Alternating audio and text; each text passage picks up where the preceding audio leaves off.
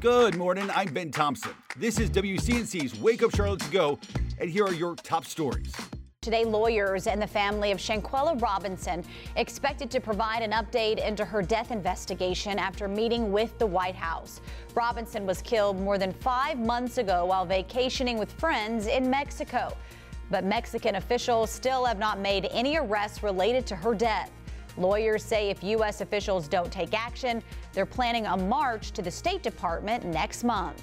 Gruesome new details in an Easter Sunday murder in East Charlotte. The suspect, Miguel Gonzalez Rosales, making his first appearance in court yesterday.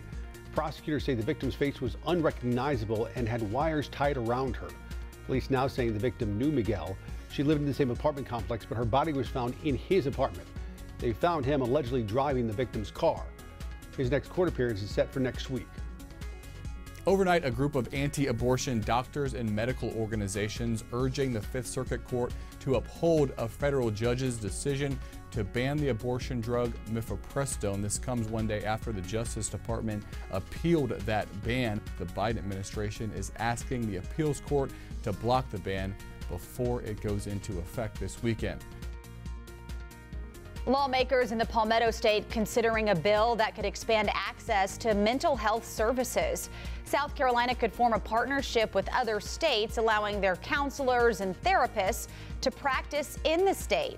Right now, nearly every county in the state is reporting counselor shortages.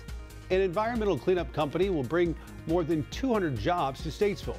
The Australian company Epic Enviro will build its first plant right here in North Carolina. The company received about $1.6 million in incentives. Their main focus is targeting so called forever chemicals seeping into our environment. Thanks for listening. You can find all these stories and more right now on WCNC.com.